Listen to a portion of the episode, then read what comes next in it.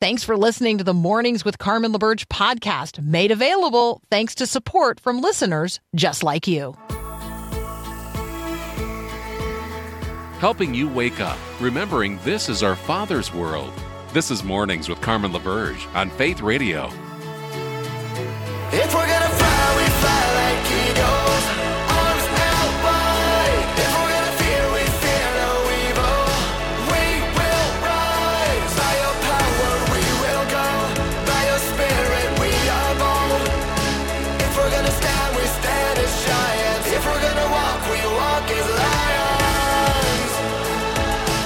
Good morning. Good morning. What are you thinking about this morning? Are you already thinking about what you're thinking about? How are you thinking about what you're thinking about? God's thinking about you today. He's got you not only uh, on his mind, but uh, held in the very palm of his hand. You're on his heart. Just consider that for just a moment. Whatever else you've got in front of you today, you're not alone. God's not just present with you, you um, you are with him.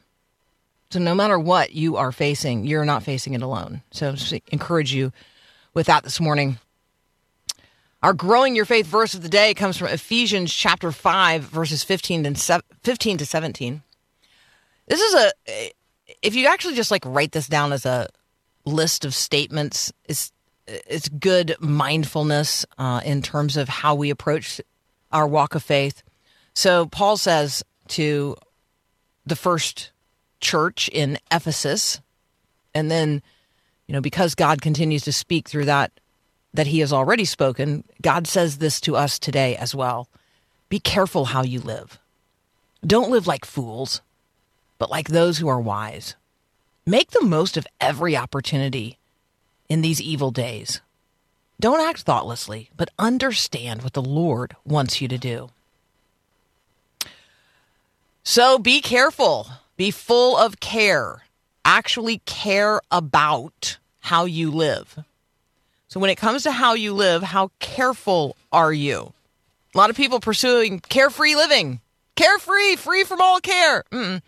Christians, we're going to live careful, full of care. We're going to care about how we are living because how we are living is a demonstration, a is a, de- is a provisional demonstration of the kingdom of heaven in the midst of the kingdoms of this world. It is a representation, represent, representatives, that's what that is, a representation of Christ to the world. So we have to be careful, full of care about how we live because we have a responsibility to represent Christ. So how are we presenting Christ today? Well, in order to present Christ, I can't be foolish. I got to I got to have the very wisdom of God. And then Paul says, make the most of every opportunity. Are you making the most of every opportunity in these days? I mean, we recognize the days are evil. Like that doesn't take a lot to see. But are we making the most of every opportunity in the midst of these evil days? What does that look like? What does it look like to make the most of every opportunity to advance the gospel always and in all ways, to show forth Jesus, to make his name famous, to serve others? What, what does it look like to make the most of every opportunity? To let not one moment be wasted. That doesn't mean we don't rest, but it does mean we don't waste the precious time God has given us in this day. And then Paul says, don't act thoughtlessly, but understand what the Lord wants you to do. So we have to think about what we're thinking about. We actually have to give thought as we give every thought captive to Christ, right? We have to think about what we're thinking about and then think about how we're thinking about it.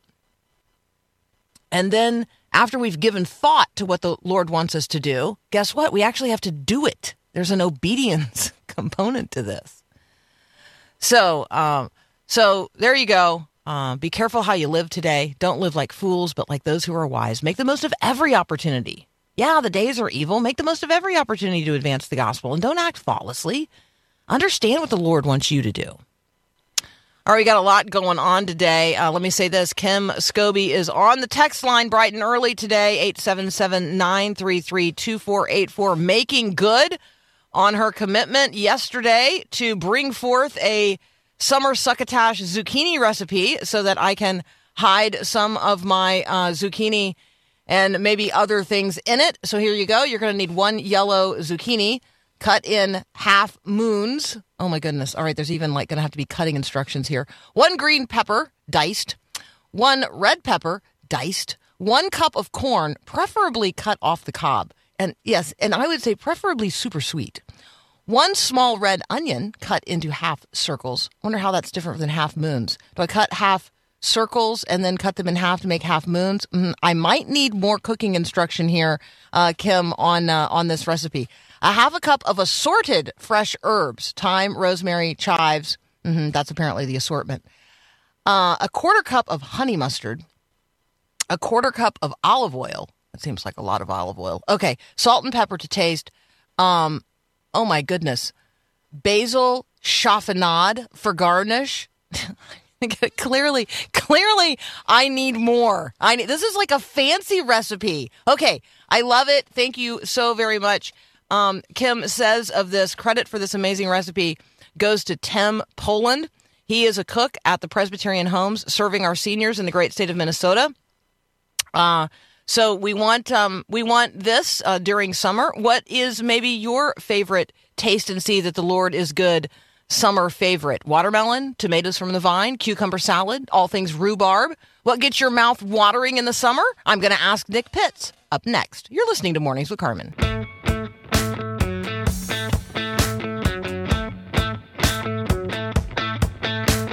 All right, our friend Nick Pitts is back. Nick, what is your favorite summer tasty treat? What gets your mouth watering in the summer? Oh, Carmen, I hate to brag on a Tuesday morning, but I don't when talking about watermelon. I am I you know, I am not uh I am not like the bear. I am not a sous chef. I'm not an award-winning cook in any stretch of the imagination, but I know how to cut a watermelon quickly and efficiently. And I know how to devour one even better. Oh yeah. Oh yeah.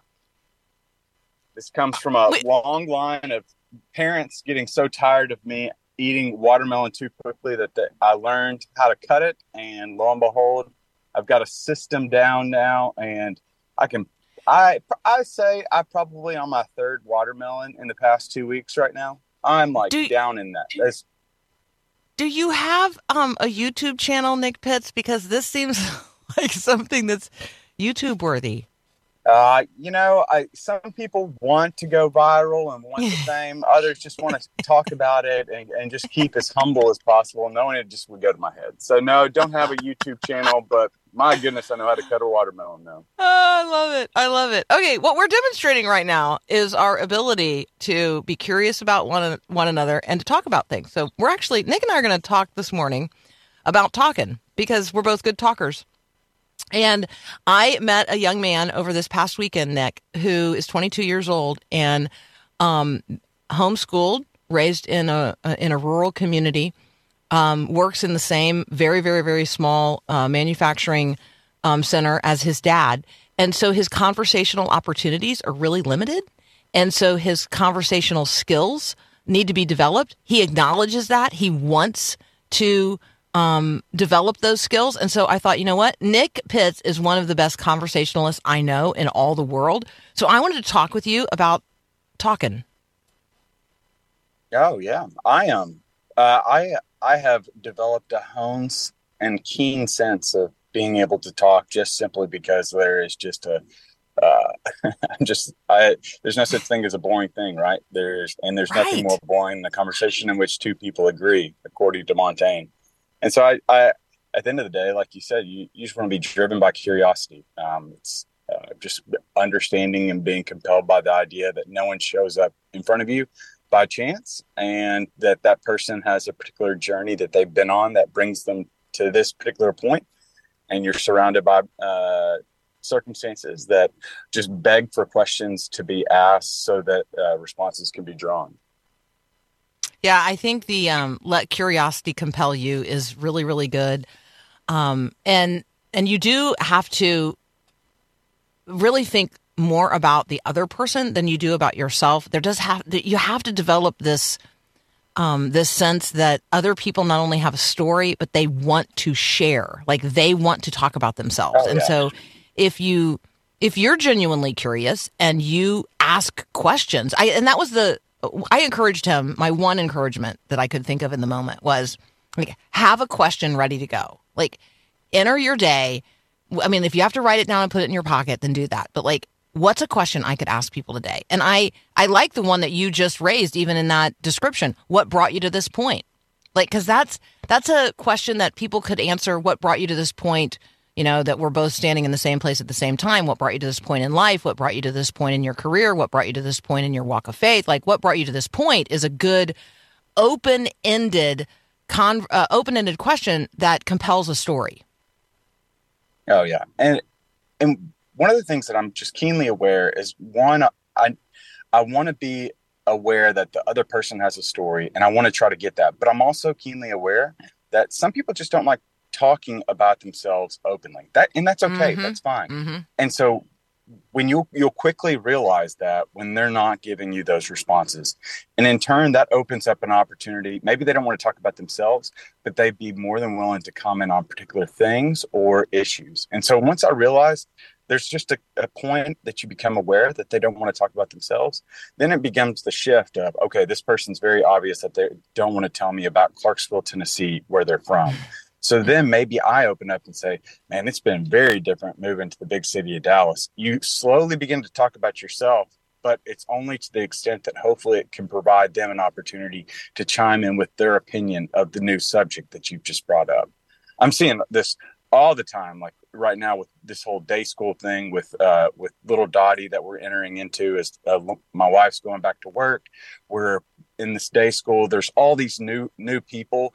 Some might call them strangers but i call them future friends um, are, are sur- i'm surrounded by uh, pickups and these orientations etc and it's just an opportunity for us to find that commonality which all our kids are at the same school but then in turn trying to build bridges to move from okay you've got a kid but that means you've also got a partner how'd you and your partner mate are y'all originally from here in the area etc., cetera et cetera Yeah, because we're not from here. Like, right? That's part of that conversation, maybe. Um, so you bring up Dallas, which see would then lead me to say, Oh, I just met this most amazing person this past weekend who is from Dallas. And so I don't know if you know him yet, but because you're my friend and now he's my friend, I want the two of y'all to be friends. And his name is Greg Campbell. And so this Okay. is, um, right. So now I'm just demonstrating how you move in a conversation by listening to the other person and letting that um, inspire something in you, spark something in you, and then you bring that forward. And who knows, you might end up with a common friend that you have already. If you've got a Christian that you're talking with, you definitely have a friend in common, and his name is Jesus. And you can always talk about Jesus, like right with a with a with another Christian. So um, Exactly. uh, Nick and I will uh, continue this conversation about talking the next time we talk. But right now, we have to take a very, very brief break. And when we come back, we're going to talk about technology. How do you keep Oh, technology as your servant and do not allow it to become your master? That's up next here on Mornings with Carmen. Thanks for listening to the podcast of Mornings with Carmen. As you know, this is a rebroadcast of the live radio show carried on the Faith Radio Network. There's a lot going on at Faith Radio, tons of free resources just waiting for you and for you to share with others at myfaithradio.com. How does that all happen? Well, it happens through listener support. So, Faith Radio, Mornings with Carmen, all available because of listener support from listeners, well, just like you. If you're a supporter, thank you so very much. If you'd like to become a supporter today, just visit myfaithradio.com. And again, thanks for being a part of what we do every day at Mornings with Carmen.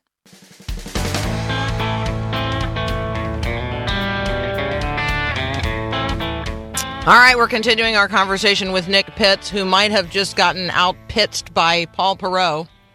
Mm-hmm. You guys, I missed the golden opportunity. Golden man, Toby Keith, dude, Toby Keith.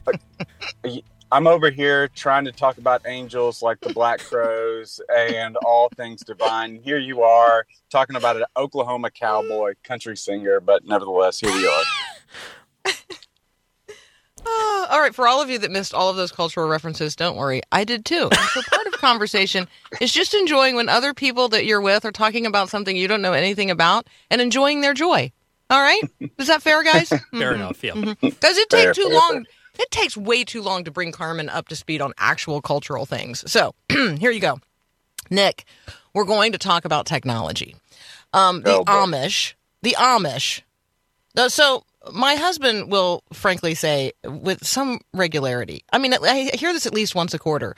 Like, how does this impact the Amish? And, and then the answer will be not at all, because it will be something in relationship to technology or something we're all all consumed about and worried about. That you know, they're not worried about it because they're not dealing with it.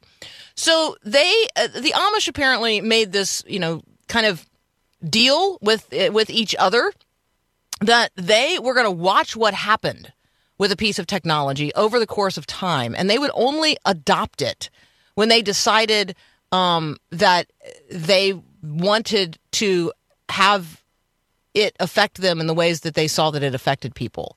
So Oh, it's yeah. not that the Amish don't ever adopt a technology; they're just not early adopters. And so progress is inevitable. We talk about technology being our servant and not our master. Can you help us um, navigate a little of this terrain today?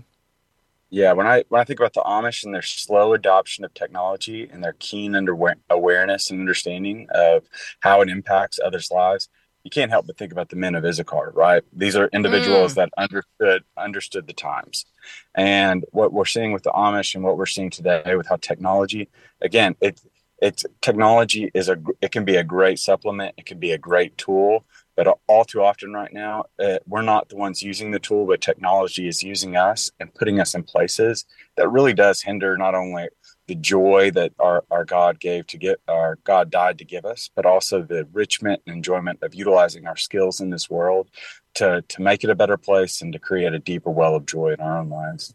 And so I, i'm just keenly aware of one is this is this beneficial? Is it glorifying to god? Is it beneficial for me to use? And then two how can i use it in such a way that it i don't get used by it? So i i think about there's just certain mediums today like i'm keenly aware of. I'm so grateful for my iphone for example because my iphone allows me to connect with family members uh, near and far quickly uh, in an instantaneous second. But i'm also keenly understanding of well this thing can just be a black hole. I can start doom scrolling down on social media apps. I can go into all this comparison. And so on my phone, I've got two particular folders if I'm just going for um, areas of like, if I just have some downtime. One, it's with my books app because I've got goals of how many books I want to read uh, every week. And then two, I've got what I call waste of time folder, which quite literally is just a reminder for me when I get on, most of the time when I get on social media, it's a waste of time. It's just it's not beneficial. Uh, and th- I've had to realize, okay, be aware of how do I want to how do I want to use technology because I realize I only have one life to live and I want to use it really well. And I'm the youngest that I'll ever be today, and I want to make sure that I I squeeze the most out of this day, like it's an orange, and I'm drinking deeply of the orange juice. Which makes me um, so grateful that you choose to spend time with us because Oh, you are Wouldn't have it any yeah, other way. right. You're a person who values the time that you have to spend, and you're making intentional choices about how you spend your time, and you're choosing to spend time with us right now. And so we're so grateful for that, Nick. Thank you. Um, thank you for counting this as as valuable. That that genuinely like that means a lot. One of the terms that I learned this week, I wasn't familiar with the term doom piles. Um, I guess like we Oh, have junk yeah. drawers in our in our houses. Doom piles are like digital clutter folders. Um, I I have do I now can say I I now that I know what to call them. I have doom piles. Oh my goodness. How- How many of us don't have either folders on our desktops or on our cloud computing and our clouds, or we've just got by the end of a week or by the end of a project, our desktop just looks like scattered. It looks like it looks like a field after a festival has been taking place, just scattered with garbage all over it. And I am just, I am keenly aware. Like I know that's of myself. I just I know that I I'm not the greatest organizer in person, and it can become it can just become very overwhelming to where you don't want to even uh, deal with it. But again, that's another part of how technology can just be a, a it can be a great tool for us. Don't get me wrong, but it can also be just a a real inhibitor of joy that we've been given by God. All right, I'm going to lift up to you um, one there's several good books on this topic, but I'm going to lift up uh, Andy Crouch, the TechWise family. Um, we then had a follow up conversation with his daughter after she reflected on being raised in the TechWise family and uh, and her um, adaptation to particular technologies when she was in graduate school. Um, and so there there are opportunities for us to have these conversations when we talk uh, every other Friday with Chris Martin, and he helps us engage appropriately as social beings on the social internet um, and how we bear witness, positive witness there as Christians. Remembering always that like we're the product on social media. Um, you know there there are no products available. You are the product. If it's coming to you free, it's because it's because you are the way they are making money. So there are moral choices that we make when we engage with technology, and we just want to encourage you today to um, focus on keeping technology as your servant and not allowing it to become your master. So very got it? true. Yeah. All So right, very Nick. true. As we uh, as we part ways today, um, I just I'm I'm just kind of in awe and amazed that Dottie's already like big enough to be handed off to somebody else, and I also know Oh my goodness, I that's know. excruciating. Oh yeah, like one of the cool things though. So speaking technology and then bringing in Dottie, we've created an email address for her, and so it's kind of neat. She'll probably be overwhelmed if she's anything like her father when she sees all the emails I've sent her, and when she finally gets an email, she finally gets to access the email. But I like to send her like little articles or little notes because obviously she doesn't respond very well right now.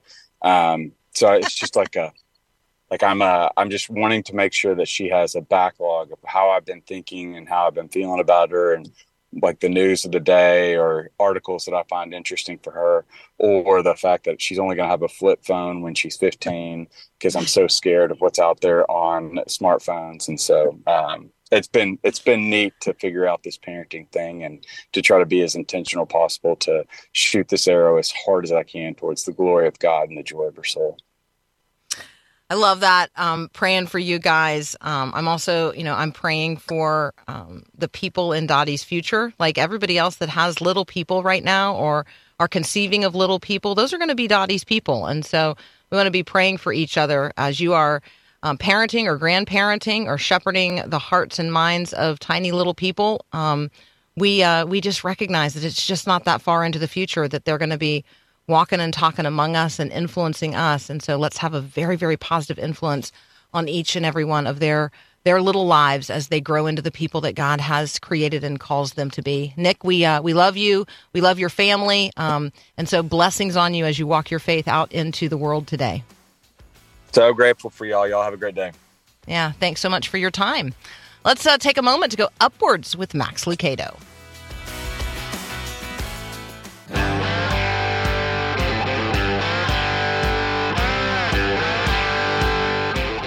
All right, here's an interesting note on the uh, text line about you know isn't isn't God the one that gives us the discovery of new technology? I think the will of God is a good thing to consider when we're talking about technology. Um, you know, and there are these various wills of God. Maybe that's a conversation we should circle back around to at one point. Like, there's you know, does God actually will whether or not you get a parking spot as close to the door as you think you want or need? I mean, is that you know? And so there's the there's the will of God at that level, and then you know there is the ultimate will of God, which is going to be done over the scope of all of um, of all of history. And so, yeah, that gospel redemptive arc will of God that uh, you know that everyone would be saved. Like those those things that are in the heart of God.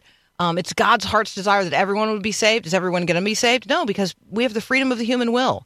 And so when the freedom of the human will is operating, there are um, there are things that happen that are outside of God's will. I mean, that's sin. That is what that is. There would be no sin if God willed his will and made his will happen. Like he made it happen through us all the time. So when you when you ask the question like isn't God the one who gives us the discovery of new technology?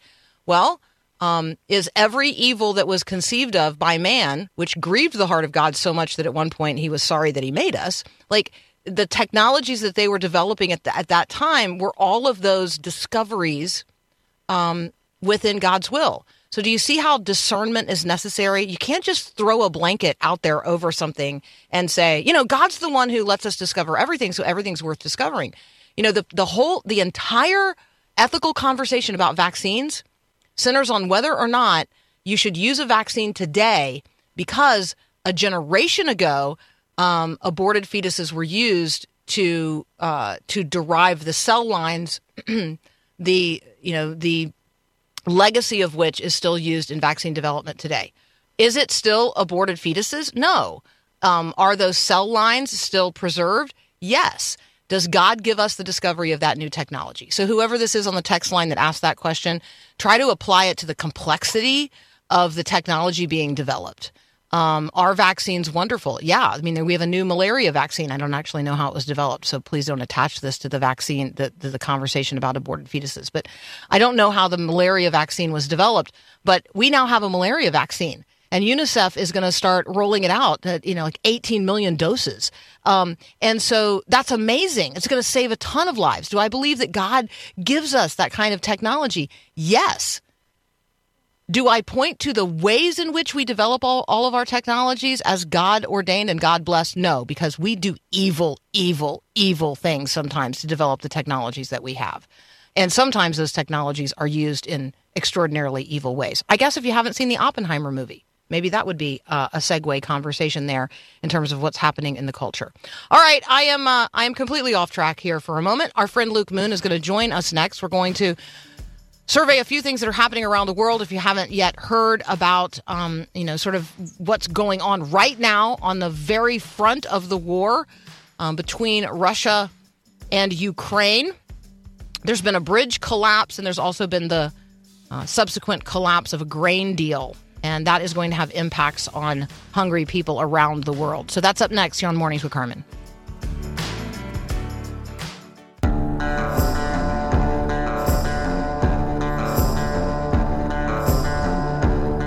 Our friend Luke Moon is back with us today. Where in the world are you today, Luke?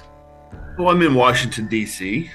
What are you doing in Washington D.C.? If we're allowed to ask, if it's some secret, you know, thing, then you know, don't tell us. You can you can ask. I mean, it's always there's lots of stuff secret. There's uh, I'm here also for the uh, the Oh, were you at the?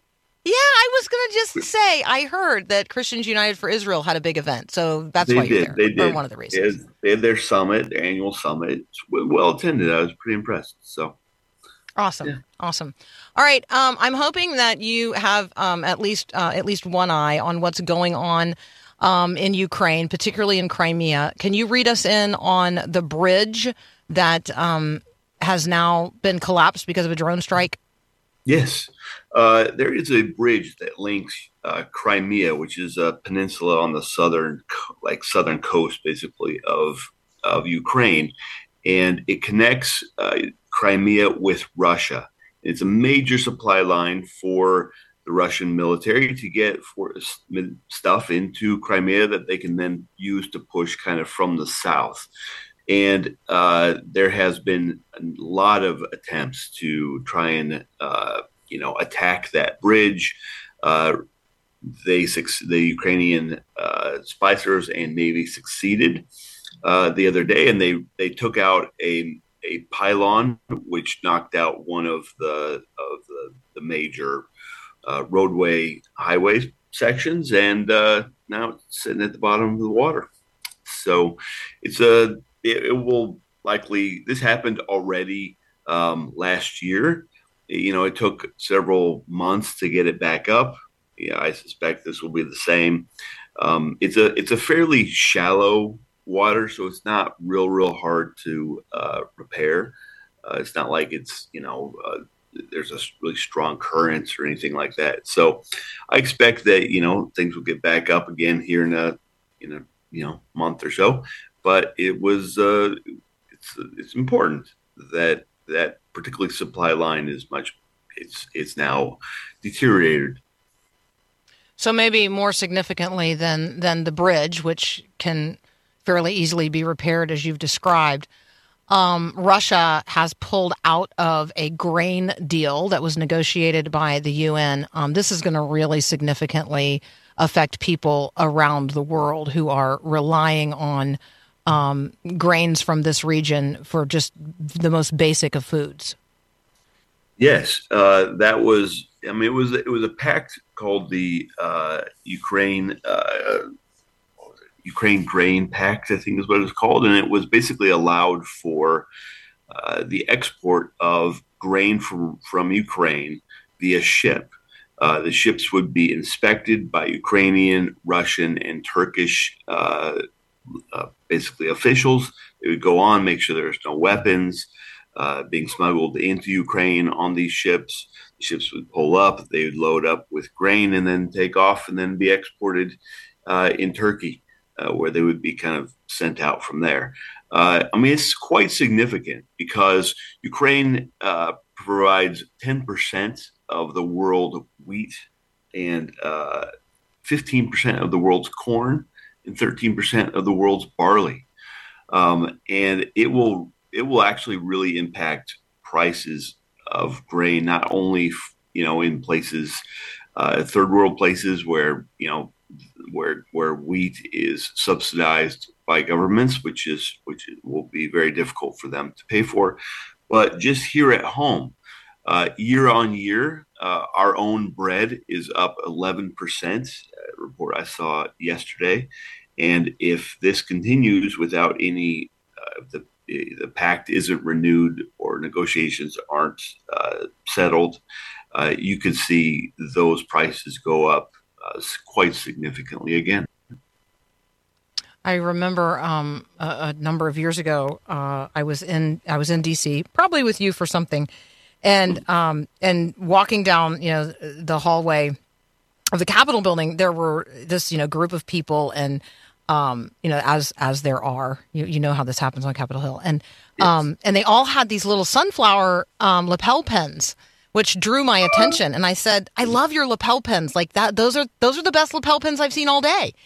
and they were advocating on behalf of American um, farmers. Like they were like I think I feel like they were from North Dakota, um, Okay. and and they were advocating um, on the Hill that you know they get some help to uh, to start growing like sunflowers in massive massive amounts, right? You know at commercial levels because they and they were pointing to like un, you know potential unrest in places where most of the sunflower oil comes from and how dependent the world is on it. So I was holding out hope as I was reading this. I'm like, I'm hoping those guys got their way. Like, right? I'm hoping, I'm hoping that out there there's there's like sunflower production in America, um, and that we can we can do our part. America has such great fertile land. And so I'm hoping that one of the things we can be inspired to do in response to Russia's action, um, and I know you can't grow wheat overnight, but you can plant sunflowers today. Um, you know, like corn, wheat, sunflowers,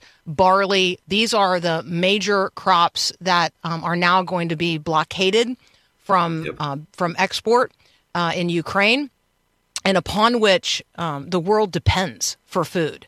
And so maybe it will encourage somebody listening today to uh, plant a fallow field in something that might uh, might produce for the good around the world.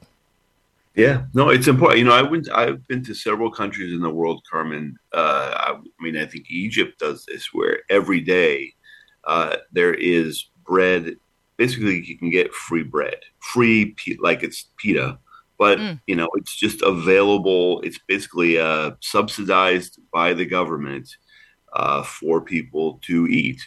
And you know, it, we're we're we're fortunate. I, I read one time that the average uh, meal of a grown man in the Middle Ages was 12 loaves of bread a day.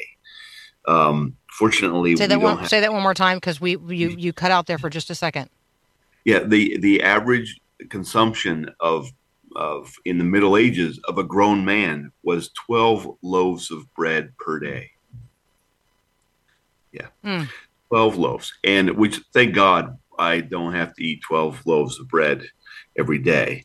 But it's it's been a major staple for humanity. Do you think a loaf was like? Do you think a loaf was like a, a, a more more like a like a roll today? Like a I feel like a loaf of Like a bread was, and yet yeah yeah yeah yeah yeah. That's what I'm I mean- thinking. I'm thinking that it was not. It's not bread like we think of bread. It's not a I- loaf but- like we think of a loaf. You think? Right. It Like might it not been like, like- yeah, I- not yeah. the full loaf you get. Maybe more like a half loaf. Have you seen the half loaf? Yeah, maybe. Have Maybe you have you been to a grocery store lately and like seen seen a half loaf? hmm I think I, I feel like Yeah. like loaf. which could lead us to a conversation about actually how the how the food on the um, on the on the table of the Last Supper, which of course you and I would argue about, you know, table. But anyway, what the table looks like and whether or not the guys were sitting in chairs and all that. Of course they weren't. But you know, the the the representations of the Last Supper in art, apparently over centuries, the meal on the table has like physically grown. Like the food, the the caloric level of the food on the table has multiplied over time. And so yeah, I think more and more people should go um, with Luke to Israel so you can see what a real meal would have looked like at a real table in real time. That'll be my that'll be But my the- pitch the- for, the for, for people caloric to. intake these days at, at the meals in which I bring people to Israel and they consume is is probably uh, what four or five times the number of that would have happened. It's definitely not. It definitely goes beyond what is necessary. yeah, there's no question Every about time. that. So Every good. time. It's so good every time. Um, all right, we're going to continue our conversation with Luke Moon here in just a moment. Um, you can find him at the Philos Project, philosproject.org. You can also find him at Providence Mag. For those of you who are listening and you're like, where's the intersection of U.S. foreign affairs and the Christian faith? Yep, that's at Providence Mag. It's Providence Magazine. Uh, They you can find them online, providencemag.com. We're going to continue our conversation here in just a moment. Um, we're going to talk about, you know, double checking that email address before you hit send. Yeah, when you're sending something to a member of the military, it's MIL, not ML.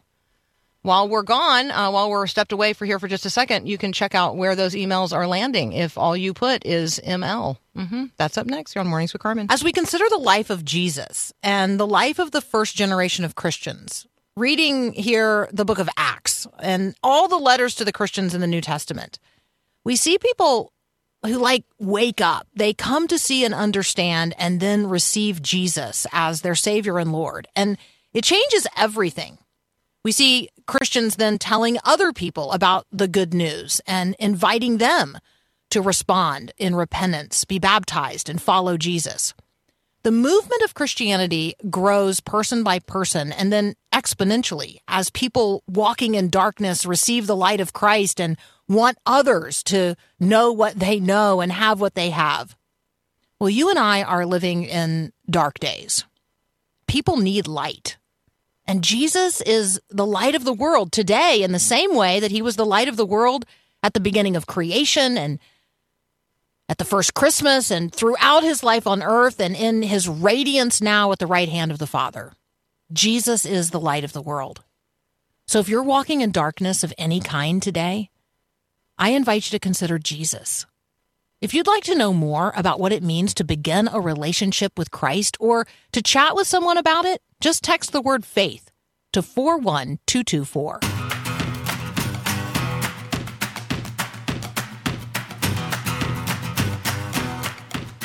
All right, we are talking with our friend Luke Moon from the Philos Project. Luke, we have a lot of people on the text line uh, literally weighing in on sunflowers and where they're grown. So, the top U.S. states in total sunflower production North Dakota, yeah. Um, I, I don't even know how to do the numbers because, you know, I'm so bad at math.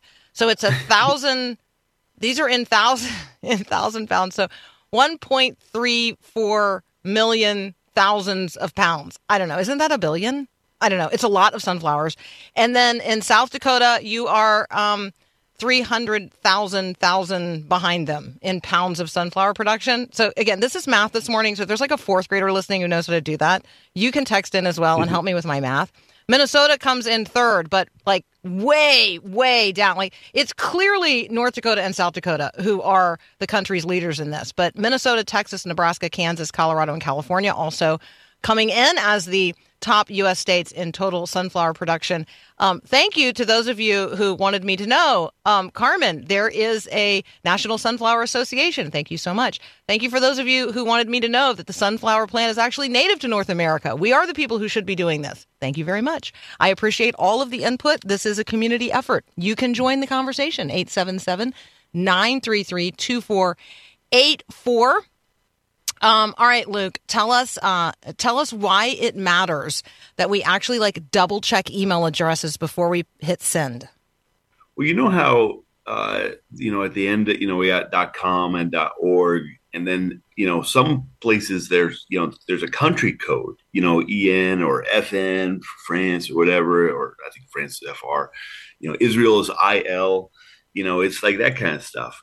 Well, Mali is ML, and occasionally people in the military when they're rushing to get out that email will will accidentally not include an I, and it w- and they'll send the email to dot ml, and the problem is is that uh, Mali is an is a an ally of Russia, is a major actually the you know the Wagner group, which is the mercenaries that uh, uh, have been helping the Russians, have basically are are to some extent the special forces of Mali. I mean, they they fight in Mali all the time, and this this all came about because there was a there was a Dutch you know firm that was responsible for the dot dot ml Mali's uh, basically web infrastructure, and he's been spending the last decade warning the uh, U.S. military, hey, you're sending your stuff over here to .ml, and the, and his contract ends this month, and so he was like, ah, "Hey, one more time, just let you know this is a problem." And it's stuff like, you know, the hotel room number that the uh, you know mm, Joint Chiefs of Staff will be staying at in his hotel in in Indonesia. You know that Mm. kind of stuff, and it's uh, you know, listen, I I I too have not always fully you know sent out a correct uh, email, but it's it's a little disconcerting to uh, you know the consequences of my email misdirection is just a notification from Microsoft that that email, you know, that address doesn't work. it didn't go through. Yeah. Yeah, it didn't go through. The consequences for for this is a little more serious. Carmen at myfaithradio.com. Carmen at myfaithradio.com. I don't know why people are using other email addresses. Yeah. No, I I mean just just talk to me. I mean, you know, there you go. I can't. I can't get you. is- I cannot get is- you a hotel room in Indonesia like that. I cannot do. I, yeah, that's way beyond my pay grade. Um, Luke, what else? Uh, what else are you thinking about today, man? Are you thinking about the morality police in Iran? Apparently, they're back in action. They are Did you know? They are yeah. back. Could you? I know this isn't on our list of things to talk about, but you know, sometimes things come to mind. I know, but what the you know, I mean, they weren't really gone, but Oh. they, you know, they took a break. You know, they they they, you know, it. I mean, the morality police is the people who go around and just make sure the women have their head covered, and it's and it's mostly actually women uh, who are leading, who are, who are who make up the morality police. Uh, and they're, you know, they see a woman walking down the street without her head covering, and they'll go like basically smack her across the face, and you know, probably call her names, whatever the, Mm. You know, bad names in Ukrainian or Iran Iranian is. Uh, that you know, so that's unfortunate. I mean, there was I, I uh, unfortunately, I add uh, Iran to another to the list of of failed uh, revolutions in the Mm. last uh, Mm. decade. I just don't. I like. You were really hopeful. You were you were really I was. hopeful I that was. That God was was- going to raise up, um, you know, a leader from within that Yeah. would capture that would that people would rally behind, and so Yeah.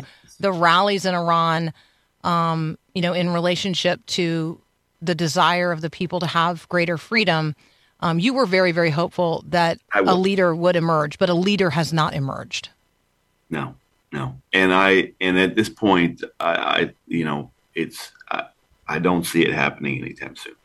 Back to my you know usual pessimism on on uh, international like social revolutions. It just it's really hard. It is just really hard um, in this day to lead a revolution against your nation. I mean, we at some point we're going to figure this out, but right now we're not because because there's so much uh, the, the the media infrastructure and the um, you know, the our dependence on things like you know water and electricity. I just think make it much harder for revolutions to kind of come out like against the government in a in a very very effective way because all that stuff's controlled and you know you might have them you know stand morally with uh you know with the people marching in the streets but you actually really want your cell phone powered you know? Yeah. No, totally. and and um, you know that's how you communicate. And then the government locks that down too. And so we're, it's going to get figured out at some point but it will be and it will be you know it will be bloody i think at that point. But this you know i was i i was sad. I'm sad. I had hoped Yeah. for a, a new iran but we have the same one Well, we're gonna um, we'll continue to pray with you on that front. For those of you uh, who want to find Luke, he's the dep- deputy director of the Philos Project. He also spent uh, 12 years um, working for Youth with a Mission. So those of you who are YWAM fans and are praying this summer for everybody in Kona being trained, um, yeah, Luke has a has a real passionate heart for um, for those uh, folks and what they're doing and how they're doing it. So, hey, Luke, as always, thank you so much, brother. appreciate it carmen thanks Yeah, absolutely. You're listening to Mornings with Carmen.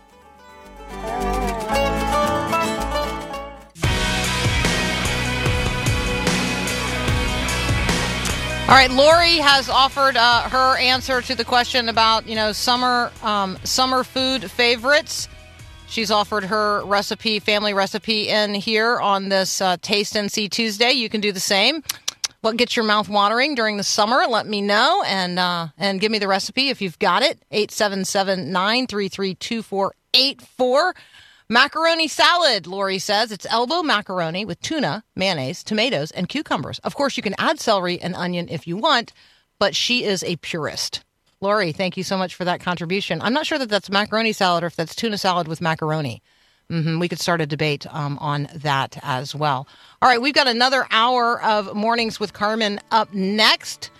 Uh, I'm going to really encourage you to think about what you're thinking about, consider how you're living, um, and give this day to the Lord in very, very particular ways, moment by moment, agreeing to cooperate with the Holy Spirit at work within you, um, that you would be more fully conformed to the image of Christ. We'll be right back.